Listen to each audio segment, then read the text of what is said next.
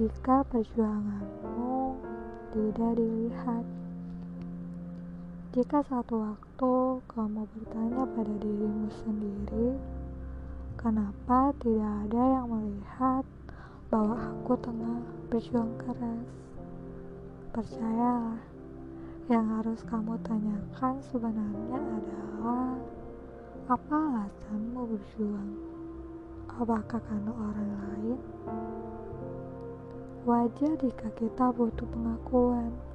Wajar jika kita ingin orang lain berkata bahwa kita sudah berusaha melakukan yang terbaik.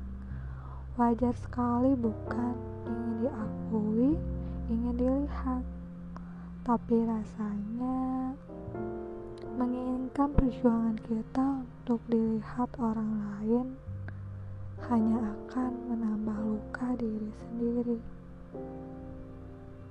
Mungkin Bukan mereka tidak ingin memberi semangat untuk kamu yang tengah berjuang, atau mungkin karena mereka acuh padamu. Hanya kadang, ketika kita dikuasai pikiran negatif, kita terlalu fokus tentang apa yang tidak kita dapatkan dari orang lain. Kita luput bahwa mungkin saja mereka sedang sangat sibuk berjuang. Mereka mungkin saja telah memberimu semangat dan menghargai usahamu. Hanya saja kamu berhenti untuk menganggap mereka.